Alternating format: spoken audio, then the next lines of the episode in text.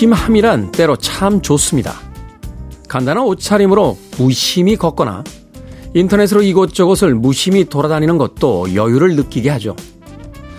옆 사람에게 향했던 시선도 조금은 거두어드리고 남들이 날 어떻게 생각하는지에 대해서도 무심해지면 예상하지 못했던 자유와 만나기도 합니다. 한때 어떤 프로야구 선수는 무심타법으로 최고의 타율을 올리기도 했었고 무소유를 가르치셨던 스님의 이야기도 세속에 대한 무심함으로 해석할 수 있겠죠. 구름에 달 가듯이 무심히 하루를 보내보는 건 어떨까요? 10월 8일 토요일 김태현의 프리웨이 시작합니다.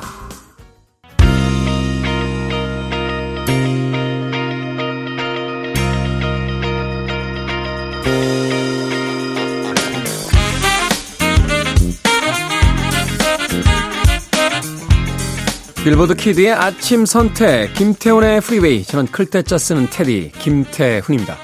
오늘 첫 곡은 1991년도 빌보드 핫백 차트 이번 주 10위에 올라있던 REM의 Shiny Happy People 듣고 왔습니다. 자, 10월 8일 토요일 1부가 시작이 됐습니다. 1부는 음악만 있는 토요일로 꾸며드립니다. 1970년대와 80년대, 90년대로 이어지는 빌보드 핫백 차트 이번 주 상위 랭크곡들을 중심으로 선곡했습니다. 자, 20년 전, 30년 전, 40년 전, 그리고 멀게는 50년 전까지 이번 주에 과연 어떤 음악들이 그 당시의 젊은이들에게 사랑을 받았는지 일부를 즐겨주시길 바라겠습니다. 자, 그리고 2부로 가면요. 북구북구로 꾸며드립니다. 북칼럼니스트 박사씨, 북튜버 이시안 씨와 함께 책 한 권을 읽어보는 시간이죠. 오늘은 또 어떤 책을 읽어볼지 잠시 후 2부도 기대해 주세요. 자, 청취자들의 참여 기다립니다. 문자번호 샵 1061, 짧은 문자 50원, 긴 문자 100원, 콩으로는 무료입니다. 여러분은 지금 KBS 2라디오 김태훈의 프리웨이 함께하고 계십니다.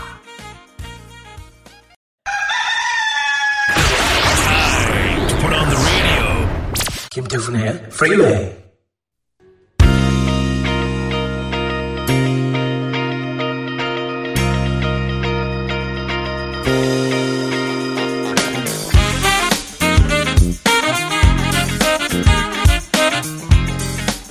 음악만 있는 토요일 세 곡의 음악 이어서 듣고 왔습니다. 1980년 빌보드 핫백 차트 이번 주 17위에 올라있던 보조스캑스의 Look What You've Done To Me 들으셨고요.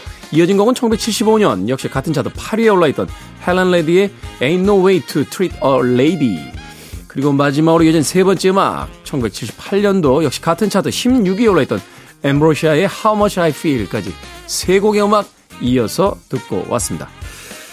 자, 0619님. 매일 아침 잘 듣고 있습니다. 테디 안경이 잘 어울리세요. 하셨습니다. 안경 어떤 걸 보신 겁니까? 네. 이 안경은 만 원짜리입니다. 만 원짜리.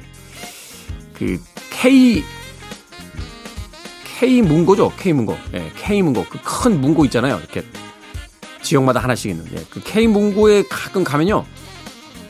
그 안경을 파는 곳인데 예, 거기서 이렇게 그 뭐라고 해야 됩니까? 이제 점포 정리할 때처럼 이렇게 안 팔리는 안경들 이렇게 앞에다 놓고 팔 때가 있어요. 그때 산 거예요. 네, 이거는 저 영등포에 있는 그 백화점 안에 있는 K 문고 앞에 갔는데 만 원에 팔더군요. 그래서 세 개를 샀습니다. 똑같은 걸 세 개를 샀어요. 왜냐면 그 제가 안경을 자주 잃어버리거나 이 부러지는 경우들이 있어요. 이렇게 잘때 이렇게 끼고서는 책 보다가 그냥 스르륵 잠이 들거나 뭐 이렇게 되면 이제 눌려가지고 막 이렇게 휘고 깨지는 경우들이 많은데 그때마다 가가지고 이제 안경 테를 다시 사고 안경 알을 다시 맞춰야 되잖아요. 근데 똑같은 테를 사놓으면요. 안경이 부러졌을 때 알만 빼가지고 끼면 됩니다. 그래서, 그래서 영등포에 가서 똑같은 테가 있길래 세 개를 샀어요. 그래서 하나를 부러뜨렸는데 그냥 안경 알만 톡 빼가지고 두 번째 테에다 톡 넣으면 됩니다. 이게 마지막 테예요. 그래서 지금 다시 가서 한 세 개 사야 되나 생각하고 있습니다. 아마 이 똑같은 모양의 테는 없을 것 같은데 다른 모양의 테라도 어울리는 테가 있으면 네. 옛날에 참 비싼 안경테 이렇게 사고 싶어 하고 또 사서 끼고 이랬는데 의미가 없더라고요. 네. 술 마시고 집에 들어가다 잊어버리고 잃어버리고 그 택시에다 놓고 내리고 막 이래가지고 그 다음부터는 그냥 만 원짜리, 이만 원짜리 똑같습니다. 아, 착용감 나쁘지 않습니다. 예. 안경이 잘 어울린다고 하셨는데, 예. 지금도 파는지 모르겠습니다만 영등포에 있는 그 예, 시간 스퀘어 광장에 있는 예, 그 백화점에 예, K 문고 쪽에 가시면 예, 가끔 팝니다. 하나 장만하시죠. 0610님. 자, 이성호님, 100km 거리에 출근을 어, 하던 시기에 김태훈의 프리웨이를 애청하며 운전의 피로감을 덜 수 있었습니다. 좋은 방송 고맙습니다. 하셨습니다. 100km의 거리를 출근해요? 와, 그럼 왕복 200km입니까? 왕복 200km면 어디까지 갈 수 있습니까? 거의 대구 근처까지 가는 거 아닙니까? 양양까지, 양양까지 서울 강동구 쪽에서 출발은 한 170km 정도 나오거든요. 그러니까 한 어, 강서구 쪽에서 출발하면 한 200km 정도 될 겁니다. 예, 그러니까 그 정도 거리를 매일 출퇴근을 하신다고요? 엄청난데요, 이성원님. 음. 덕분에 2시간은 다 들으셨겠네요. 많은 분들이 출근하실 때 1시간밖에 못 듣습니다. 뭐 30분만 듣습니다. 라고 하시는데, 이성원님은 2시간을 다 들으실 수 있는 아주 복받은 출근길이 되지 않았을까? 하는 생각을 해봅니다. 죄송합니다. 이성원님. 네. 이렇게라도 잠깐은 웃고 가는 거죠. 힘든 아침 시간에. 9007님, 휴일 아내랑 같이 듣습니다. 아내가 태연님을 엄청 좋아해요. 이름은 말할 수 없고요. 박씨입니다. 라고 하셨습니다. 박씨 아내와 사시는 9007님 아내분에게 고맙다는 말씀 꼭 전해 주시길 바랍니다. 자, 1985년도로 갑니다. 이번 주 빌보드 차트 5위에 올라있던 마돈나, Dress You Up. 그리고 86년도 역시 빌보드 핫백 차트 이번 주 10위에 올라있던 라이오넬 리치의 Dancing on the Ceiling까지 두 곡의 음악 이어 듣습니다.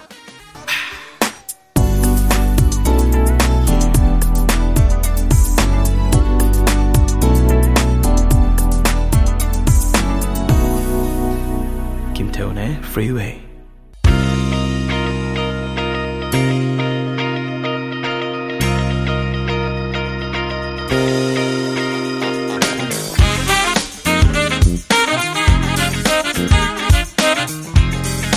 빌보드 키드의 아침 선택, KBS 2라디오, 김태훈의 프리웨이, 음악만 있는 토요일 함께하고 계십니다. 두 곡의 음악 이어서 듣고 왔죠. 비교적 최근의 음악이었습니다. 90년대 등장한 힙합 음악들, 95년도 빌보드 핫백 차트 이번 주 11위에 올라있던 루니즈의 I Got Five on It, 그리고 1994년도 당시 인기가 참 대단했어요. 어, 역시 빌보드 핫백 차트 이번 주 12위에 올라있던 쿨리오의 Fantastic Voyage까지 두 곡의 음악 이어서 듣고 왔습니다. 2577님, 태대님이 올해 초 선물로 주신 도서 상품권으로 자격증 책을 사서 도전했는데 아직 1차지만 합격했습니다. 올해 안에 취득하는 게 목표인데 잘 되겠죠? 5로 시작되는 나이가 되었지만 나름 재미있습니다. 공부할 때가 제일 편하다는 말이 맞는 것 같네요. 올해 목표 이루고 또 문자 하겠습니다. 하셨습니다. 2577님 축하드립니다. 공부하는데 나이가 중요할까요? 네, 중요합니다. 젊을 때는 공부가 안 됩니다. 예. 다른 거 할 게 너무 많아서요. 어, 밖에 나가서 친구들하고 어울리기도 바쁘고 세상에 신기한 게 너무너무 많이 넘쳐나기 때문에 젊을 때는 공부하는 게 참 힘듭디다. 예, 근데 나이가 좀 들고 나니까요. 세상에 대한 호기심보다는 음, 좀 더 알고자 하는 그런 욕망들이 강해지는 것 같아요. 이제 바깥에 눈에 보이는 세상들은 어느 정도 파악이 되는데 그 이면에 있는 것들을 알고 싶어 하니까 그때 바로 공부가 좀 되는 것 같더라고요. 2577님, 공부하기 아주 좋은 나이에 들어오신 겁니다. 아, 공부 열심히 하시고요. 꼭 2차 합격하신 다음에 목표를 이뤘다고, 목표를 이뤘다고 또 문자 한 통 보내주시길 바라겠습니다. 기억하고 있을게요. 2577님.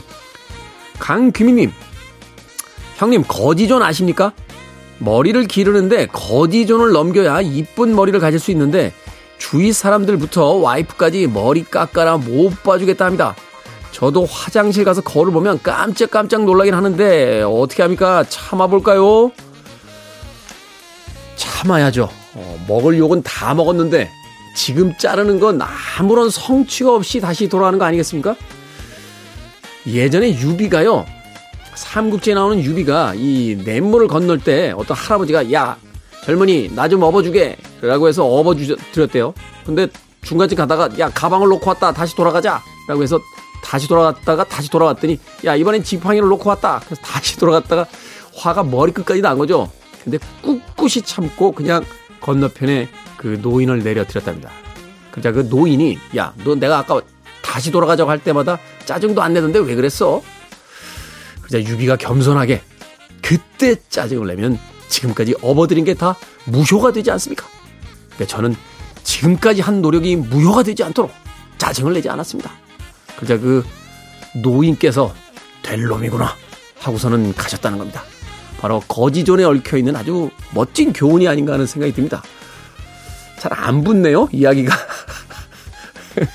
어찌됐건 욕은 욕대로 다 먹었으니까 기르셔야 해요. 꼭 기르십시오, 강귀민님. 음악 듣습니다. 1974년도 빌보드 핫백 차트 19위에 올라있던 레너드 스키너드의 Sweet Home Alabama 듣습니다. You're listening to one of the best radio stations around. You're listening to 김태훈의 Freeway. 빌보드 키드의 아침 선택 KBS 2 라디오 김태훈의 프리웨이 함께하고 계십니다. 1부 끝곡은 1992년도 빌보드 핫백 차트 이번 주 2위에 올라있던 패티 스미스 and 돈 헨리의 Sometimes Love Just Ain't Enough 듣습니다. 저는 잠시 후 2부에서 뵙겠습니다.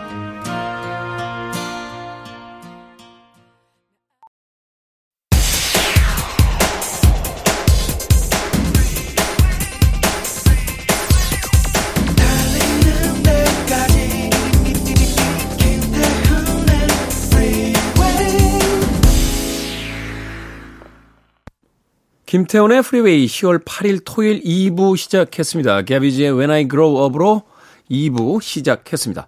자, 2부는요, 예고해드린 대로 잠시 후 북구북구로 꾸며드립니다. 북튜버 이시안 씨, 북칼럼니스트 박사 씨와 오늘은 또 어떤 책 이야기를 수다를 떠는지 잠시 후에 만나봅니다.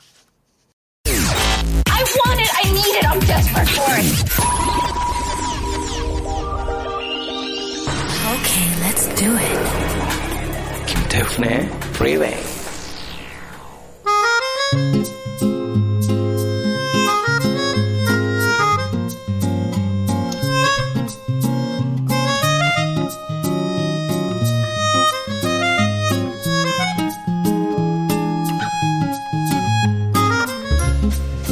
(2088님께서요) 가을은 독서의 계절인데 책은 읽은 지가 언제인지 모르겠습니다 세 분 덕에 듣는 독서 잘하고 있습니다 라고 사연을 주셨습니다 오늘도 듣는 독서 시간 알차게 함께 합니다 북구북구 북튜버 이시안 씨, 북칼럼니스트 박사 씨와 함께 합니다. 어서 오세요. 네, 안녕하세요. 과거에는 글을 읽는 것이 독서라고 생각을 했는데 최근에 뭐 오디오북 같은 네. 읽는 독서들도 일반화 됐잖아요. 네. 그런 의미에서 본다라면 이 라디오에서 예전부터 책을 소개해 주던 프로 코너 이게 선견 지명이 있다 이렇게 봐야 되는 거 아닙니까 이거? 뭐라고 말해야 되지? 어, 아무리 합리화하려고 해도 그렇죠? 그렇게 되진 않지만 아, 우리가 이 음. 1년 넘게 2년 가깝게 그 방송을 같이 한 사이가 맞는지 의심스럽고요. 아, 네. 서로 혼짝이 안 맞는 건 뭐. 아무도 동의를 해주지 않고 네. 나는 내갈 길을 가렸다. 너는 혼자 이야기해라. 이런 분위기. 그렇죠. 사실은 이제 자신이 읽는 경험과 또 듣는 경험은 또 다른 경험이니까. 좀 다르죠. 음, 그렇죠. 네, 네. 네. 이게 이제 옛날 사람들 생각이에요. 우리 같은 옛날 사람들. 요새 젊은이들은 그렇게 생각 안 하는데. 자, 오늘 읽어볼 책, 제임스 매튜 베리의 피터팬입니다. 전 국민, 아니, 전 세계인이 아마 피터팬 보는 분들 그렇게 많지 않을 것 같은데, 일단 작가에 대한 소개부터 이시안 씨에게 들어보도록 하겠습니다. 제임스 매튜 베리, 어떤 작가입니까? 어, 1860년 5월에 스코틀랜드 아주 작은 마을에서요, 구남매 중 하나로 태어났어요. 우와. 네. 근데 여기에서 굉장히 결정적인 사건이 어렸을 때 일어나는데, 이 사람이 6살 되던 해 어머니가 가장 귀여워하는 형이 데이비드라고 있었는데 그 음. 형이 죽습니다. 아, 예전에 이렇게 아이들이 많이 태어나던 시대에는 네. 형제 중에 꼭 이렇게 좀 일찍 세상을 떠나는 형제들이 있곤 했어요. 뭐 영아 네. 사망률이 워낙 높았던 때니까. 그렇죠. 근데 어머니가 그 형을 너무나 좀 편애를 했던 것 같아요. 그래서 음. 베리가 어머니를 위로한다라고 하면서도 형이 죽은 나이 13살이 되면서부터 일부러 자기는 성장을 멈췄다라고 얘기를 해요. 아. 네. 어머니에게 영원히 그 어린아이로 남는 형을 자기가 대신하겠다. 음. 이런 마음을 먹었다고 하는데 그래서인지 키가요. 150cm 정도였대요. 아니, 아무리 그 당시의 영양 상태를 이야기해도 너무 적네요. 네. 그래서 약간 이게 좀 심리적으로 그 이 사람 자체가 피터팬 컴플렉스 우리가 지금 얘기해서 피터팬 컴플렉스라고 하잖아요. 그런 것이 좀 있었다라고 나중에 이제 그 사람들이 얘기를 하는 거죠. 그러니까 스스로에게 마법을 걸어서 그 나이에 멈춰버린 네, 그런 네. 그런 어떤 이야기처럼 이제 해석이 되는 네, 거네요. 네. 네. 그래서 우리 인생에서 12살 이후에 일어날 일들은 별로 중요한 게 없다라고 말하면서 어른이 되지 않는 소년 피터팬 뭐 스스로 이제 약간 그렇게 생각을 했다고 하는데요. 네. 뭐 이 사람이 나중에 어쨌든 그래도 어른은 될 거 아니에요. 그래서 에든버러 대학을 졸업하고 신문 기자가 되어서 그때 이제 런던으로 나오게 됩니다. 음. 소설을 썼는데 그게 조금 그 이름을 얻었는데요. 더 잘 된 건 극작가예요. 극작가. 네, 극작으로 이름을 얻었고 어, 여배우랑 또 결혼을 했었는데 친구가 데이비스라는 친구가 있었는데 그 아이들과 놀기를 굉장히 좋아했대요. 네. 그래서 1902년 정도에 피터팬의 원 원작 그 처음이 됐던 작은 인쇄라는 그 극작이 있거든요. 네. 거기서 이제 피터팬 이름이 처음 나온 거예요. 아. 네. 거기서 이제 피터팬을 끌어다가 다시 이렇게 확장시킨 뭐 그런 거가 되는데 말하자면 저 하루키가 단편 소설 쓰고 장편으로 가듯이 네. 극작을 했다가 어 거기서 이 캐릭터와 이 이야기가 괜찮은데 그걸 네. 이제 확장 버전으로 이제 장편 네. 소설로 넘어갔다. 네. 그러니까 그렇게 중요한 캐릭터가 아니었는데 처음에는 그 캐릭터가 이제 팍 떠가지고 했다는데요. 이 사람을 그러니까 그게 피터팬이었어요. 이 피터팬을 바탕으로 1904년에 자기 친구의 아이들을 즐겁게 해주기 위해서 만든 연극이 피터팬에 대한 얘기가 이제 등장을 해요. 네. 그래서 이 아이들 이름 중에 피터도 있고 마이클도 있대요. 근데 1908년에 부인과 이혼을 하는데 같은 해 그 친구도 죽고요. 그리고 2년 뒤에 친구 부인도 죽어서 친구의 다섯 아이들을 다 자기가 입양해서 키우게 됩니다. 어, 대단한 친구에 대한 우정이네요. 네. 쉽지 않은 일인데 사실은 그렇죠. 근데 사실 이 얘기들이 피터팬에 다 나오는 얘기잖아요. 그러니까요. 마지막에 어. 입양하는 것까지. 맞아요. 네, 그래서 거의 그냥 피터팬과 일치된 삶을 살지 않았나 하는 생각이 들기도 하고요. 그러니까 어쨌든 뭐 1902년, 1906년, 1910년 이런 일들이 있었는데 이걸 다 정리해서 피터팬과 웬디란 이름으로 1911년에 처음으로 소설을 내게 되는데요. 음. 이게 우리가 아는 그 피터팬이 된 거고 우리가 알고 있는 네. 그 책의 이제 말하자면 어떤 그 완성본이 되는 완, 거죠. 음. 완성본이라고 하기엔 그 뒤에도 또 여러 판본이 나와요. 아 그래요. 그래서 1920년쯤 돼서야 이제 아 지금 우리가 아는 피터팬의 딱 그 원본이 딱 되는데요. 아. 나중에는 어 뭐 다른 것도 있지만 피터팬이 워낙에 세계적인 명작이잖아요. 그렇죠. 그래서 이것 때문에 어, 훈장도 받고 남작 지위도 받게 됐어요. 네. 그리고 1937년에 세상을 떠나면서 어, 제가 보기엔 아주 잘 살다 가신 분이 아닌가 하는 생각이 듭니다. 키가 조금 아쉽긴 했습니다. 그럼에도 불구하고 뭐 그 부모에 대한 엄마에 대한 어떤 네. 애틋한 사랑도 느껴지고 또 나름의 어떤 공부를 통해서 네. 또 자신의 어떤 입신도 이뤄내게 되고 또 작품을 통해서 유명세도 얻고 네. 또 자신이 생각한 것처럼 그 우정을 지키기 위해서 그 아이들에 대한 어떤 그 네. 말하자면 부양의 의무도 없는데 네. 부양까지 했던 그러면서 또한 뭐 남작의 지위에 올랐던 음. 그리고 거기 살짝 빠져 있는 게 또 어, 이혼하긴 했지만 여배우랑 결혼도 아, 하고. 그거는 제가 일부러 너무 세속적이야. 너무 세속적이라 살짝 뺐는데 또 그거를 네. 또 이렇게 또, 또 살짝 또 넣어주시네. 네, 그렇죠. 네. 약간 키 작은 괴테 같은 느낌이 집안이 좋았는지는 잘 모르겠습니다만. 야, 정말 그 제임스 매튜 베리 우리가 피터팬에 대한 이야기는 많이 알았습니다만 그 작가에 대한 이야기는 오늘 들어보니까 저희들이 아는 게 하나도 없었구나 생각을 다시 해보게 됩니다. 자, 그러면 책 안으로 들어가서 그 줄거리에 대한 이야기 이제 박사 씨가 좀 정리를 해 주시죠. 네. 아, 피터팬 줄거리를 들려드려야 하다니. 이럴 수가. 음. 이 피터팬 아까 처음에 말씀 시작하실 때 그 읽는 책과 듣는 책 얘기를 하셨는데 네. 피터팬은 사실 읽는 책이라고 보기는 어렵죠. 읽어보신 분들이 없으시지 않을까. 보거나 들으신 분은 굉장히 많으실 겁니다. 본 네. 영화는 정말 몇 아유. 편이 돼. 이 리메이크가 워낙 많이 됐기 때문에 그렇죠, 그렇죠. 여러 편을 봤는데 만화로도 보고 뭐 영화로도 보고 리메이크로도 보고 했는데 네. 막상 책 읽어봤어 라고 하면 글쎄라고 생각하게 되는. 그렇죠. 아까 말씀하신 그 하신 것처럼 그 희곡 피터팬 원래 희곡으로 나왔었고 이게 1904년에 초연을 해서 그 1928년에 최종본이 나왔어요. 네. 계속 수정을 했거든요. 그 사이에 1911년에 나온 게 이 피터 웬디라는 소설입니다. 근데 이 소설은 사실은 그 아이들을 대상으로 했다기보다 성인들까지 고려를 한 대상, 그 성인들 독자들을 고려한 책이에요. 네. 그래서 아마 아이들이 읽기는 조금 어려울 수도 있겠습니다만 이 성인들이 읽으면 굉장히 흥미로운 지점들을 많이 발견하실 수 있을 겁니다. 네. 스토리를 말씀을 드리면 이 달링 씨 부부가 그 웬디와 존과 마이클이라는 세 아이를 키우고 있죠. 그런데 어느 날 밤에 피터팬이 찾아왔습니다. 그랬다가 달링 씨 부인한테 그 들켜서 음. 그림자가 찢긴 채로 달아나게 되죠. 이 피터팬은 그림자를 찾으러 왔다가 웬디가 그 그림자를 이제 피터팬이 못 붙이니까 꿰매주게 돼요. 네. 그러자 자기와 함께 네버랜드로 가자고 얘기를 합니다. 그래서 웬디와 존 마이클이 피터팬을 따라서 날아서 이 네버랜드로 가게 되는데요. 그곳에는 그 잃어버린 소년들과 해적, 인디언, 짐승들이 서로 쫓고 쫓기면서 살고 있어요. 음. 근데 그곳에서 웬디는 그 소년들의 어머니 역할을 하게 됩니다. 이 웬디는 그 동생들이 부모님을 잊지 않도록 계속 문제를 내서 상기를 시키는 한편에 이 피터팬이 만든 역할극에 아주 푹 빠져 있어요. 이 피터팬이 인디언 공주인 타이거 릴리를 구출한 덕분에 소년들은 인디언과 한편이 되는데요. 네. 그 바람에 해적과 인디언이 전투를 벌이고 여기서 이긴 해적은 내친 김에 소년들을 모두 잡아가게 됩니다. 이 마침 집으로 돌아가려고 나섰던 웬디 남매도 이 해적에게 잡히게 되는데요. 피터팬은 그들을 구출하러 가서 결국은 후쿠 선장을 죽이고 이제 모두를 구출해 옵니다. 이 웬디 남매는 결국 집으로 돌아가고요. 이 피터팬이 너무 아쉬워하니까 봄맞이 대청소 때만 피터팬을 도우러 네버랜드를 가겠다. 이렇게 네. 얘기를 해요. 근데 이 피터팬이 띄엄띄엄 찾아오다가 나중에는 이 어른이 돼서 결혼한 웬디가 이 딸을 낳고 딸과 함께 이제 거길 찾아옵니다. 그래서 제인과 함께 가요.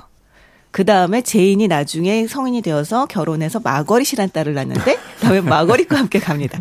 이렇게 모두는 다 어른이 되고 그리고 피터팬만이 영원히 소년으로 남게 됩니다. 네. 네. 이게 사실은 그 장면이 그 웬디가 이제 나이가 들고 나서 피터팬이 막 뭐라고 그러잖아요. 그렇죠. 굉장히 충격을 받죠. 네. 그러니까 왜 이렇게 나이를 들어버린 거야? 막 하면서. 그래서 그 웬디 이제 딸을 데리고 가는 장면. 그 장면이 참 인상적으로 기억에 남았던 생각이 드는데.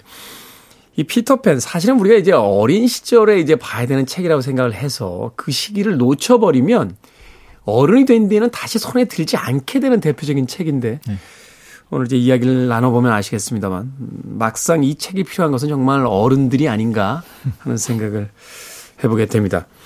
자, 피터팬을 읽으면서 이 캐릭터가 이런 캐릭터였어? 싶은 부분들, 이렇게 말하자면 이제 디테일한 부분들이 이제 그 다가오면서 네. 깜짝깜짝 놀라게 돼요. 사실 이제 셜록 홈즈 같은 어, 캐릭터를 책으로 보게 되면서 예전에 아동용이 아닌 원본을 번역한 책을 보게 되면서 셜록 홈즈가 이런 허무주의자의 이런 이런 막가파의 막 이런 충격을 받게 됐었는데 네. 피터팬도 역시 마찬가지잖아요. 그런 맞아요. 지점들이 있었을 것 같은데. 엄청 순화됐더라고요. 아이들 버전에서는. 그렇죠. 피터팬은 그러니까 지금 어른의 시각으로 보자면 사이코패스죠. 사이코패스입니까? 네. 거의 다, 그 수준입니다. 음. 네. 네. 왜냐하면 다른 사람의 감정이나 감각에 전혀 동의하지 않고 관심도 없고 음. 지금 공감 능력이 전혀 없어요. 사이코패스 너무 세니까 소시오패스 정도. 아, 그러면 근데 네. 그, 그것도 다 이상하다. 음. 좀 이상하다 이렇게만 좀 해주시죠. 네. 그럼 약간 부드러운 사이코패스 뭐 이런 정도로. 네. 그런데 또 그렇게 보자면 그런데 또 다르게 보자면 그냥 어린인데 어린이가 아니라 아기 같은 성격인 것 같아요.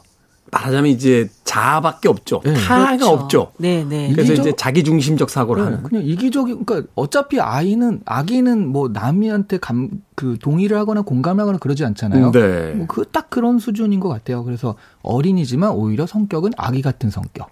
뭐 지금으로 음. 해석하자면 그러지 않을까 싶습니다. 그렇죠. 이걸 이제 말하자면 피터팬을 어른이라고 생각을 하면 네. 이건 약간 사회 부적응자죠. 네, 네. 자기 중심적이고. 근데 이걸 또 소년에서 조금 더 밑으로 가지고 가서 아기라고 보면 음. 그냥 세상에 태어나서 배고프면 울고 갖고 싶으면 짜증내고 하는 그냥 그 자만이 네. 형성되는 시기의 어떤 캐릭터. 그리고 제일 비슷한 게 피터팬이 진짜 잘 까먹거든요. 웬디 이름도 가끔 까먹고 그래서 아, 기가 그렇잖아요. 그렇죠. 네, 네. 어. 그래서 아 진짜 아기 모습을 그대로 했구나라는 생각이 들기도 했어요. 근데 진짜 너무 심한 게 그 네버랜드 데리고 가잖아요. 네. 데려간 도중에 까먹어요. 자꾸 그러니까 바다 위를 막 몇날 며칠을 날아서 가는데 가다가 갑자기 사라졌다가 뭔가 네. 모험을 하고 돌아오다가 지나가는 거예요. 그러면 피터팬 하고 이제 불러 세우면 아 네가 누구더라? 약간 이런 이런 모습을 보여줍니다.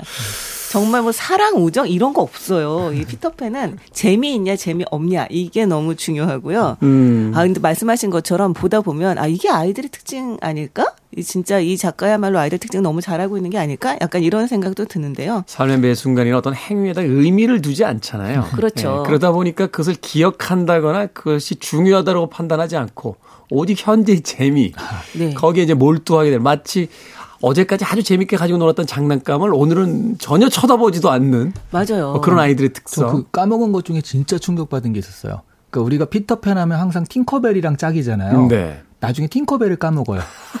팅커벨 죽고서 그런 애가 있었나 하면서 까먹어서 요즘 빨리 죽어? 뭐 약간 이러면서 어, 진짜 예. 동심 파괴가 장난 아닌데라는 생각이 어, 장난 아니에요. 진짜 나중에 웬디한테 그 웬디의 딸이 왜 나라 나는 법을 잊어버렸어? 그때 이제 물어봅니다. 옛날에 엄, 어, 날아다녔다 이런 얘기를 하니까 그랬더니 웬디가 이렇게 얘기를 해요. 어른들은 더 이상 쾌활하지도 순수하지도 매정하지도 않으니까 오직 쾌활하고 순수하고 매정한 사람만이 날 수 있단다. 이렇게 얘기를 하는데 음. 이 매정하다라고 하는 말이 이게 어울리지 않는데 사실 되게 어울리더라고요. 그렇죠. 어른이 되고 나면 책임감 또 어떤 연민 음, 또 의리 뭐 이런 것들 때문에 매정함을 발휘할 수가 없게 되는데 아이들 네. 참 매정하잖아요. 맞아요. 너무 네. 매정해요. 금방까지 그렇게 강아지들도 약간 그래요. 금방 이렇게 사료 이렇게 주거나 간식 줄 때로 와서 그렇게 살살거리다가 먹고 나면 나는 척도 안 하고 저기 가서 그건 고양이 아닌가요? 아니 강아지도 가끔 그런 경우가 있어요. 제가 이제 말하자면 집안에서 서열이 낮다는 걸 인식하는 순간 서열이 높은 분들한테 가서 그렇게 꼬리들는데 아. 저는 아무리 간식을 줘도 그때뿐이더라고요. 네. 그렇게 매정합니다. 네. 그런데 여기 이 작품에서는 사실은 그 피터팬도 너무 이상하지만 후크도 우리가 생각하는 거랑 좀 많이 다릅니다. 어, 후크 이튼 칼리지 출신이더라고요. 이튼 칼리지 출신이에요. 네, 영국 최고의 명문 학교죠. 그래서 이 몰락한 상류층이다라고 하는 게 설정이었다고 합니다. 음. 그래서 이 올바른 품행에 대한 열정이 어마어마해요. 옷도 다 갖춰 입잖아요. 그렇죠. 네. 다 예의를 지키고 스스로에게 밤마다 자넨 오늘 올바른 품행을 지켰나? 라고 질문을 한다고 합니다. 근데 이 피터팬이랑 결투를 벌일 때 피터팬이 올바른 품행을 지킨다는 것에 아주 강렬한 질투를 느껴요. 음. 그래서 마지막에 피터팬이 자신을 칼로 안 찌르고 발로 차는데요. 네. 이 발로 차는데 아주 만족스럽게 음 너 잘못된 품행 딱 이렇게 얘기를 하면서 아주 만족스럽게 그 악어의 입속으로 떨어지는 장면이 내려가죠. 나옵니다. 근데 저는 여기서 이 후크가 말하는 올바른 품행이 뭔지 잘 모르겠어요. 여기서 이렇게 얘기를 하거든요. 후크가 이 막 싸우다가 피터팬한테 팬 넌 도대체 누구며 무엇이냐? 라고 묻습니다. 그랬더니 피터팬이 정말 그냥 아무렇게나 생각나는 대로 나는 젊음이자 기쁨이지 난 아래서 깨어난 작은 새야. 이렇게 대답을 하는데요. 후크는 그 대답을 듣고 절망을 해요. 그러면서 뭐라고 얘기를 하냐면 비참한 후크에게 그 말은 피터가 자신이 누구인지 전혀 모르고 있음을 보여주는 증거였다. 게다가 그건 올바른 품행의 절정 그 자체였다. 라고 얘기를 하는데요. 어디에 올바른 품행이 있는 거죠? 그러니까 후크 기준이 그거예요. 올바른 품행을 잘 갖추는데 자기가 올바른 품행을 한다고 스스로 인식하지 못하는. 음. 그러니까 아예 나, 그냥 몸에 배어 있는. 어, 나는 나는 이런 올바른 품행을 해야지가 아니라 그냥 자기가 아무런 인식하지 못한 채 하는데 올바른 품행인 것이 그런데 그 피터팬이 완전 아무 생각이 없잖아요. 네. 아무 생각이 없는데 올바른 품행하니까 저거야말로 올바른 품행의 절정이다. 이렇게 아니, 그러니까 생각하는 거죠. 그런 이야기가 나오잖아요. 성경에 보면 이제 예수가 아이들에게 이야기할 때 아이들이 내게 오는 걸 막지 마라. 저 순수함 자체가 어떤 아름다움이다. 음. 공자도 그렇지 않습니까? 왜 내가 그냥 마음대로 했는데도 그렇게 법도를 음. 어긋나는 법이 없더라고. 뭐 이런 왠, 이야기들. 왠지 후크는 진짜 어른의 어른을 상징하는 것 같다는 느낌이 드네요. 그러니까요. 오만 것들이 다 부럽고. 음악 듣고 와서 이 피터팬과 후크에 대한 이야기를 좀 더 나눠보도록 하겠습니다.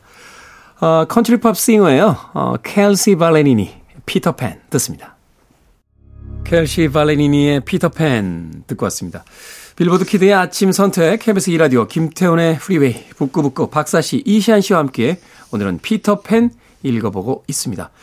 자, 이 피터팬이 살아가고 있는 공간, 그 네버랜드라고 하는 공간 굉장히 흥미롭습니다. 사실 네버랜드라고 하면 최근에 최근도 아니겠죠? 어, 많은 분들이 마이클 잭슨이 살았던 네. 곳으로 기억을 하실 것 같아요. 아마 마이클 잭슨은 자신의 이름이 또 마이클이었기 때문에 자신이 세계적인 팝스타가 된 뒤에 자신의 공간을 그 네버랜드라고 지으면서 이제 피터팬에 대한 어떤 애정을 또 드러내기도 했었는데 이 공간에 대한 설명을 좀 해주시죠. 부모를 잃은 아이들이 사는 세계다. 납치된 또 아이들이 살아가기도 하고 음. 이 공간이 상징하는 건 또 뭘까요? 이 납치된 아이들이라기보다 잃어버린 아이들이라고 나옵니다. 잃어버린 아이들. 네, 네. 여기 아이들이 이 보모가 한눈을 파는 사이에 유모차에서 떨어진 아이들이라고 얘기를 하는데요. 사실은 좀 억, 억지죠. 억지죠. 피터팬도 거의 납치잖아요. 이 웬디도. 그렇죠.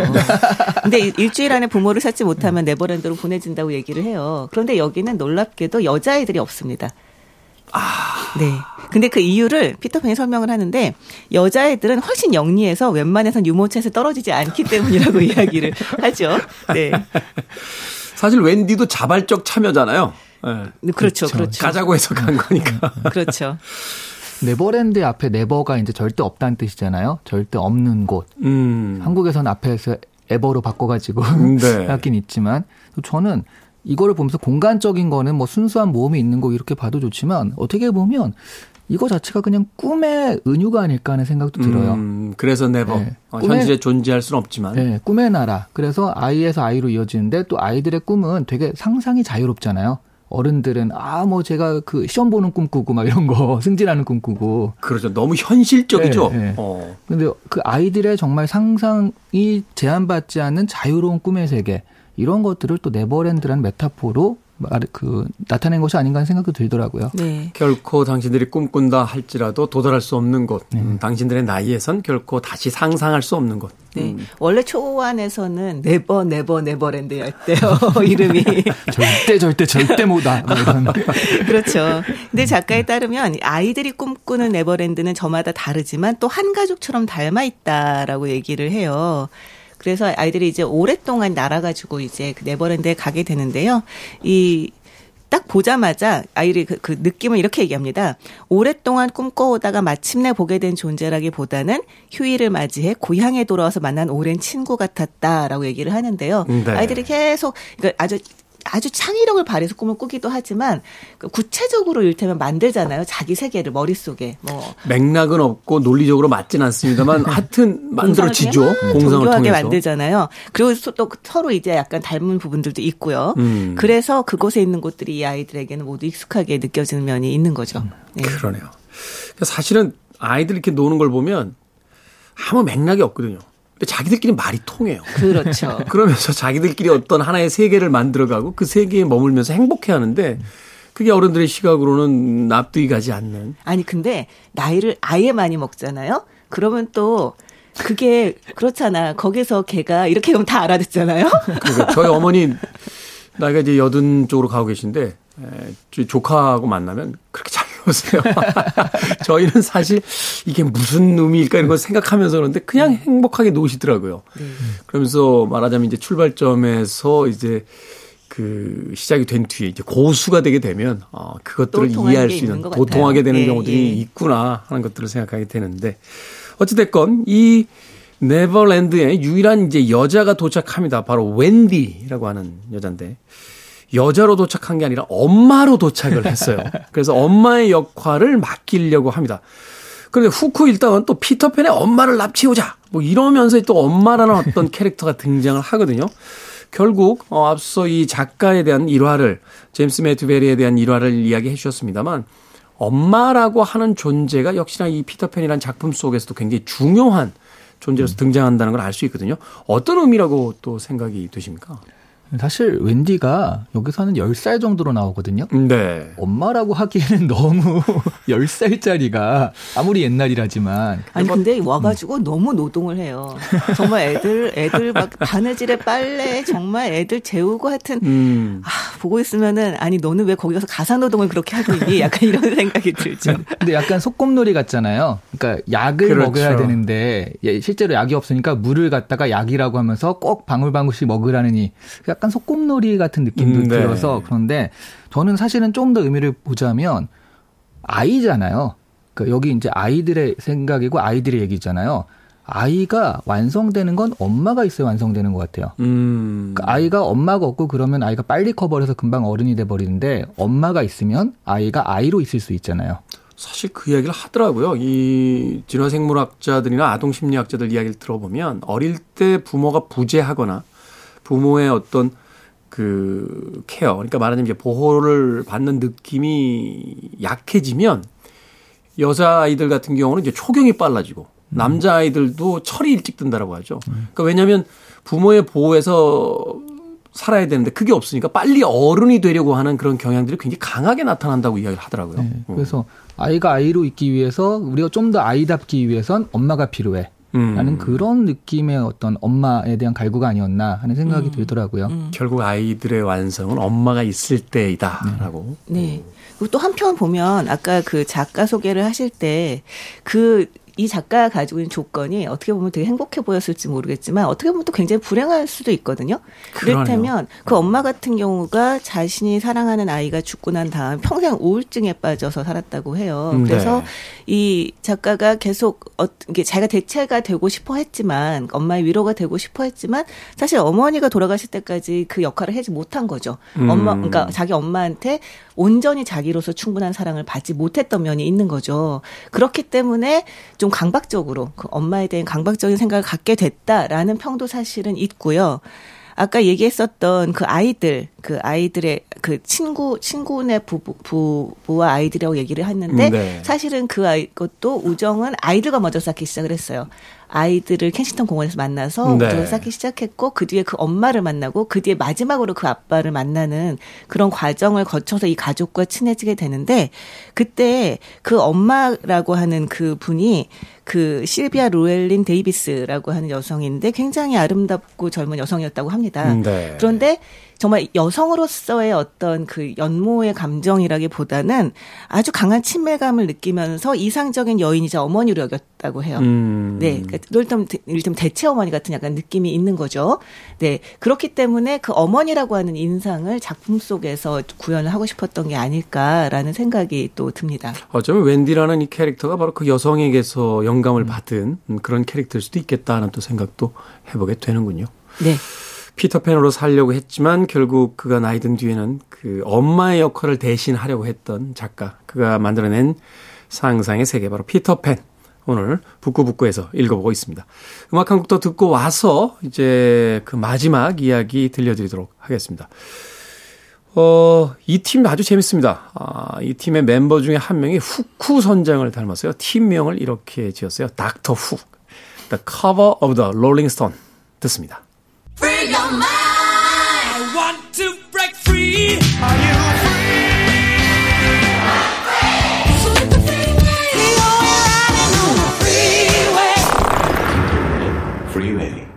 빌보드 키드의 아침 선택, 김태훈의 프리웨이, 북칼럼니스트 박사씨, 북튜버 이시한 씨와 북구북구, 오늘은 피터팬에 대한 이야기 나눠보고 있습니다. 혹시 두 분은 피터팬, 영화화된 작품 보신 기억이 나나요? 어 저는 로빈 윌리엄스 나왔던 아, 피터팬. 원 제목은 후크였어요. 후크. 아, 후크. 아, 네, 네, 피터팬이 네. 아니라 후크라고 네. 했었죠. 맞아요. 네, 스티븐 스필버그 감독. 그 설정이 되게 충격적이었던 게 어른이 된 피터팬. 그래서 자기가 피터팬인 걸 잊어버리고 살잖아요. 배불뚝이 아저씨가 된 피터팬이 하늘을 날려고 애쓰는 모습이. 네. 근데 그 사람이 나중에 다시 현실로 돌아왔을 때 켄싱턴 공원에 피터팬 동상이 있거든요. 네. 1912년에 세워졌대요. 거기서 잠을 깨는 장면이 있어요. 음. 나중에 제가 영국 갔을 때 그래서 켄싱턴 공원에 그 피터팬 동상에 가가지고 아 여기가 거기구나 그 감격을 느끼려고 했는데 그러기엔 너무 작고 초라하긴 하더라고요. 네. 그래서 저는 그 영화가 지금도 굉장히 그 인상이 깊거든요. 음, 네, 저도 사실은 그 영화 봤을 때 굉장히 인상적이었. 스필버그가 만드는 피터팬 이라고 네. 하고 봤었고 후크 선장 역할이 저기 더스틴 호프만이었어요. 음, 근데 영화가 굉장히 흥미로웠던 건 뭐냐면 그 자신이 이제 피터팬이었던 걸 잊고 나서 아들의 야구 시합에도 안 가고 사업한다고 아. 돌아다니는 아빠잖아요. 그러다가 어느 날 이제 자신이 드디어 이제 피터팬인 걸 깨닫게 되는데 그 지금은 이제 세상을 떠났습니다만 그 로빈 윌리엄스가 이 영화의 캐릭터를 맡고 나서 울었대요. 어, 자기 모습을 본 것 같아서 음. 그래서 영화를 찍다가 한참을 펑펑 촬영장에서 울었다 하는 오. 또 그런 일화가 또 있기도 합니다. 저는 사실 그 영화 봤는데 다 까먹었어요. 말씀하시는데 하나도 기억이 안 나는데 하나만 기억나요. 네. 제가 울었거든요. 어. 왜인지 제가 울면서 되게 저 스스로 어이없어 했던 기억만 납니다. 어, 그렇습니까? 네, 네. 네. 저렇게 다 까먹는 게 피터팬 재질이라고 하죠. 그러니까 로, 로빈 윌리엄스가 연기하는 피터팬도 거기서 잊어버리잖아요. 네. 그런 설정들을 보면은 이제 스필버그가 굉장히 이제 원작을 잘 읽고 네. 그런 설정들을 가져왔구나 하는 생각을 해보게 되는데 아쉽게도 스필버그의 필모그래피 중에서는 망작의 하나로 꼽히는 작품이라 이렇게 본 사람이 많은데요. 그런데 그렇게 그 걸작으로 칭해지는 작품은 아니라서 음. 예, 평가가 좀 좋지는 않죠. 자, 이 피터팬에 대한 이야기 계속해서 드라마나 영화로 만들어지고 있습니다. 그 이후에도 뭐 피터팬 제가 알기로만 해도 한 두 편 이상 어, 제작이 됐던 걸로 알고 있고 계속해서 이 피터팬을 원작으로 해서 만들어지는 또 다른 어떤 창작물이 있다는 거 그만큼 매력이 있기 때문이겠죠. 저는 정말 이렇게 늙지 않고 싶어 하는 아이인 채로 살고 싶어 하는 사람이 이렇게 많다는 게 늘 너무 놀랐습니다. 아니 그 자기 어린 시절을 그리워하는 이들이라면 피터팬을 좋아하지 않을 수가 없죠, 사실은. 그렇죠. 예. 근데 저는 별로 피터팬 안 좋아합니다. 저는 음. 어렸을 때 저 어렸을 때 별로 안 좋아하거든요. 음. 사실 어렸을 때와 지금 저를 비교해 보면 뭐 장점이라고는 그때 좀 더 귀여웠을까 뭐 이런 거밖에 없을 텐데 사실 그, 그 점에 있어서도 저는 제가 지금이 좀, 더 귀엽다고 어, 생각해요. 어렸을 때 사진을 좀 봐야 우리가 얘기를 할 수 있을 것 같아요. 아니 여기서 우리가 그 글을 읽는 사람들이니까 문장을 잘 분석해야 돼요. 네. 어렸을 때 좀 더 귀여웠을까? 그럼 지금도 귀엽지만 그때 좀 더 귀여웠을까? 지금 더 귀여운 것 같습니다. 제 생각에는. 전 정말 안 귀여운 아이였거든요. 라디오라고 막, 막 지르시는데요. 정, 정면으로. 어, 보이는 라디오 안 합니까? 정면, 예. 정면으로 치고 나오시는데요. 저도 사실은 어린 시절에 어떤 추억이 있긴 있습니다만 그 시절로 돌아가고 싶진 않거든요. 사실은 뭐 불가능한 꿈입니다만 뭐 시간을 멈출 수 있다면 언제로 갈래? 라고 하면 그냥 난 지금 멈추면 좋겠어. 그렇죠. 이거지. 뭐 과거로 돌아가고 싶다 이런 생각은 거의 없는데 그런데도 사람들은 이 피터팬을 읽으면서 과거에 대한 어떤 회상 혹은 또 그 향수를 느끼면서 돌아가고 싶다 하는 생각들을 한단 말이죠. 그리고 지금 당장으로 봐도요. 그러니까 과거 굳이 그렇게 안 가도 여기서는 책임감이 하나도 없잖아요. 사실은 그 지점이 가장 중요한 것 같아요. 네. 막 살잖아요, 네. 진짜. 하고 싶은 대로 뭐 어 이 네. 재밌겠다 하면 하고 음. 뭐 까먹고 이런 식으로 지금 당장에 어 회사 가야 되는데 음. 무슨 일을 해야 되는데 이런 책임감에서 벗어나고 싶은 그 해방감 음. 그거를 피터팬에서 좀 대리만족 시켜줄 수 있지 않나 그래서 지금 좋아하는 게 아닐까 싶어요. 정말 막 살기로 마음 먹으면 어른이 아이보다 훨씬 더 막 살 수 있어요. 저는 진짜로 왜 어른이 되기 싫지? 이런 생각이 드는 게 아니 아침부터 침대에 누워서 초콜릿을 먹을 수가 있잖아요. 그러니까 근데 아, 아니 최고. 네. 그러네요. 그렇죠. 아니 그리고 좋아하는 캐릭터나 피규어 뭐 이런 거 굿즈 마음껏 살 수 있지 않습니까? 음, 그리고 근데, 정말 네. 그 제일 그런 거 아이들은 학교에서 혹은 유치원에서 옆에 앉았다는 이유만으로 친구가 되라 그래요. 음. 이거 정말 너무 전 폭력이라고 음. 생각하는데, 네, 어른이 되면 그러지 않아도 되잖아요. 진짜 저는 그, 너무 어른이어서 좋습니다. 그러니까, 여러분, 좋습니다, 어른은. 아니, 근데 그, 할 수 있는 것과 그래서 아침부터 누워서 초콜릿을 먹었을 때 그 뒤에 어떤 어떤 일들이 있을 것이다. 이게 책임감이잖아요. 사실 그게 이제 죄의식을 네, 느껴야 되니까 행위의 죄의식을 네, 느끼니까. 네. 그러니까 그런 게 없, 없이 그냥 먹으면 얼마나 행복할까마는 네. 이래도 되나? 또 이렇게 먹으면 살찔 텐데? 뭐 이런 식의 음, 생각들을 음. 계속 하게 되니까 음. 어른이라면. 그래서 음. 문제인 것 같아요. 사실 저는 왜 못 나는 걸까요? 얘기 듣다 보면 제가 좀 날아다녀야 될 것 같은데.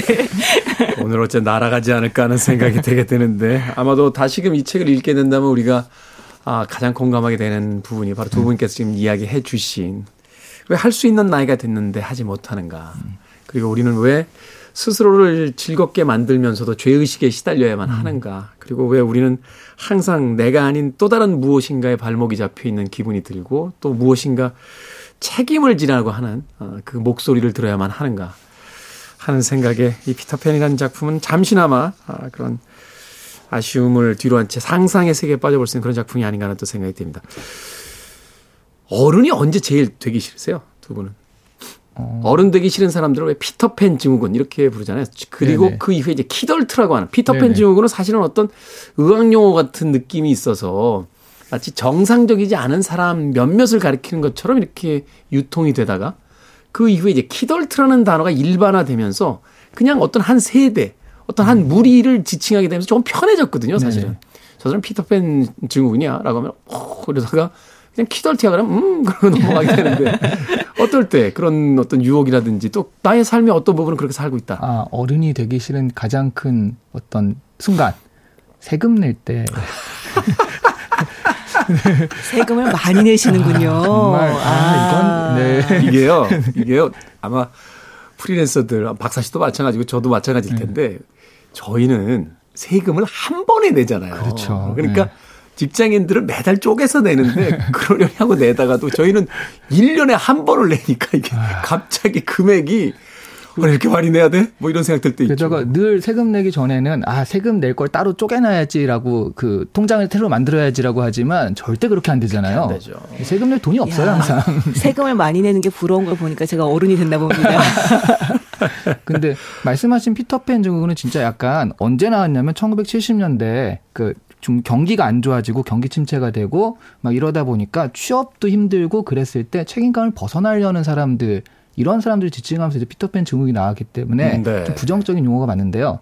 키덜트는 약간 취미 같은 느낌이에요. 그리고 하나의 문화가 됐잖아요. 네, 네. 그렇죠. 그래서 뭐 취미, 그러니까 내가 이런 어떤 스트레스가 있지만 이렇게 좀 어린아이 같은 취미로 이걸 푼다라는 개념이기 때문에 이건 굉장히 긍정적인 느낌이 좀 들거든요. 음, 그렇죠. 그러면서 이제 성인들의 어떤 취미 활동에 네. 대해서 사실 사회가 조금 그 여유롭게 봐주기 시작해죠. 과거에는 어떤 취미 활동 한다라고 그러면 그 나이가 들어서 아니 생업도 지금 제대로 안 되면서 뭔 취미를 해. 애들 부양해야지 뭐 어? 가족들 책임 안 질 거야. 뭐 이런 이야기들. 언제 철들래 막 이런 얘기를 했는데 키덜트 이야기가 나오면서부터는 이제 성인들이 취미 활동에 대해서도 네. 이제 사회가 받아들여 주는 그런 또 분위기가 또 조성이 된 것 같고. 네, 네. 아까 말씀하셨을 때 그 아이들의 특징으로 자기밖에 없다, 자아가 굉장히 강하다라고 얘기를 하셨는데 사실 저는 좀 그런 생각은 들어요. 요즘 사람들은 아이와 어른의 경계가 굉장히 많이 흐려지지 않았나. 그러니까 그 자아가 강하다는 면에서 그러니까 예전에는 아이일 땐 자아 강하다가 그 이후에 이제 주변을 돌아보게 되고 이를테면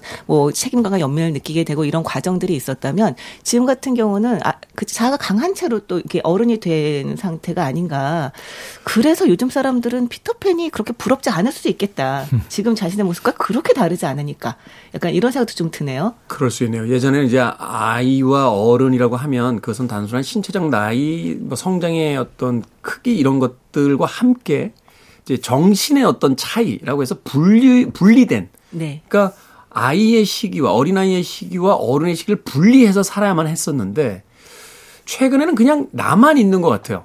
그러니까 아이냐 어린아이야 어른이야 이런 분류는 그냥 나이의 분류일 뿐이지 음. 그냥 나는 쭉 이렇게 살아왔는데 라고 하면 응 하고서 넘어가는 어떤 쿨한 사회 분위기 네. 이런 것들이 존재하면서 더 이상 이제 피터팬 신드롬이라는 혹은 증후군이라는 단어는 사라진 채 키덜트란 단어도 그게 사실은 완벽한 주류가 아닐 때좀 음. 다수의 무리일 때 쓰는 거지 다 키덜트가 되면 굳이 그 단어를 쓰지 않죠. 그렇죠. 저도 키덜트라는 용어는 좀 쓴, 들은 지 오래된 것 같아요. 그러니까요. 네, 네. 이제는 뭐 나이 든 사람들이 뭐 찢어진 청바지를 입고 다니고 자신의 어떤 취미 활동을 하고 아이돌 그룹의 팬임을 자처해도 그것이 사회에서 전혀 어떤 이상한 것으로 받아들여지지 않으니까. 네, 네. 제가 어저께 무슨 인터뷰 때문에 여러 CEO들과 같이 있었는데요. 한 40대가 다 넘으신 50대 가까이 되신 분들이 누가 아, 저는 레드벨벳의 슬기를 좋아합니다라고 수줍게 하는 순간 갑자기 어 저는 뉴진스요. 저는 누구 CEO들이 여자 아이돌 하나씩은 다 있더라고요. 그러니까, 최애 아이돌. 그러니까. 아니 저는 주변에 아미가 너무 많아서 저 혼자만 아미가 아닌 것 같아요. 그래도 역시 블랙핑크의 제니 아니겠어요. 아, 역시 하나씩. 그러니까 이런 어떤 문화가 그 생기게 되면서 더 이상 이제 내면에서의 어린아이와 어른의 구분은 많이 사라진 것이 아닌가. 그러면서 피터팬 주인공이라는 단어도 어느덧 이제 추억의 단어가 돼버린 그런 시대를 살고 있다라는 또 생각이 듭니다. 그러면서 피터팬 우리가 어디서 왔는지를 다시 한번 어, 이해해 볼 수 있는 책으로서 오늘 여러분들께 권해드립니다. 한 줄 추천사 아, 두 분께서 마무리해 주시죠. 대부분 옛날 이런 동화들이나 이런 걸 했을 때 저희가 꼭 얘기하는 게 아, 원전을 꼭 읽어보세요라고 하잖아요. 이건 반대입니다. 네, 각색본을 읽어보는 게 나을 것 같아요. 통신파괴. 네, 네, 특히 아이들한테 읽히려면 반드시 각색본을 읽어야 됩니다. 피터팬이 이렇게 못된 아이였는지 새삼스럽게 알게 되는 작품이었고요. 자, 네. 이 아주 잘 알고 있다고 생각한 게 사실은 잘 알지 못했던 것이다라는 걸 아는 것도 꽤 재미있는 일입니다. 그런 면에서 아나 피터팬에 대해서 웬만큼 알지라고 생각하는 분들이 있다면 한번 읽어보시기 바랍니다. 그렇죠. 몇십 년을 같이 산 아내와 남편인데 어? 오이 알러지가 있었어? 깜짝 놀라게 되는 바로 그런 거 잘 안다고 생각하지만 잘 모르고 있던 것에 대한 또 한 번의 기회가 피터팬에 있지 않나 하는 생각도 해보게 됩니다. 자, 북구북구 오늘은 제임스 매튜베리의 피터팬 읽어봤고요. 다음 주엔 헬릭 입센의 인형의 집 읽어보도록 하겠습니다. 북큐버 이시안 씨, 북칼럼니스트 박사 씨와 함께했습니다. 고맙습니다. 네, 네 고맙습니다. 음악 한 곡 듣습니다. 앤선 세아브라의 Pan was like.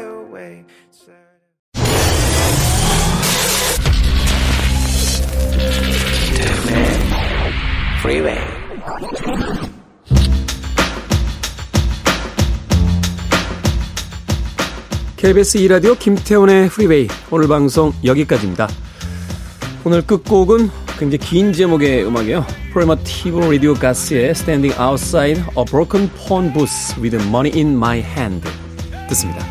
편안한 하루 보내십시오. 전 내일 아침 7시에 돌아오겠습니다. 고맙습니다.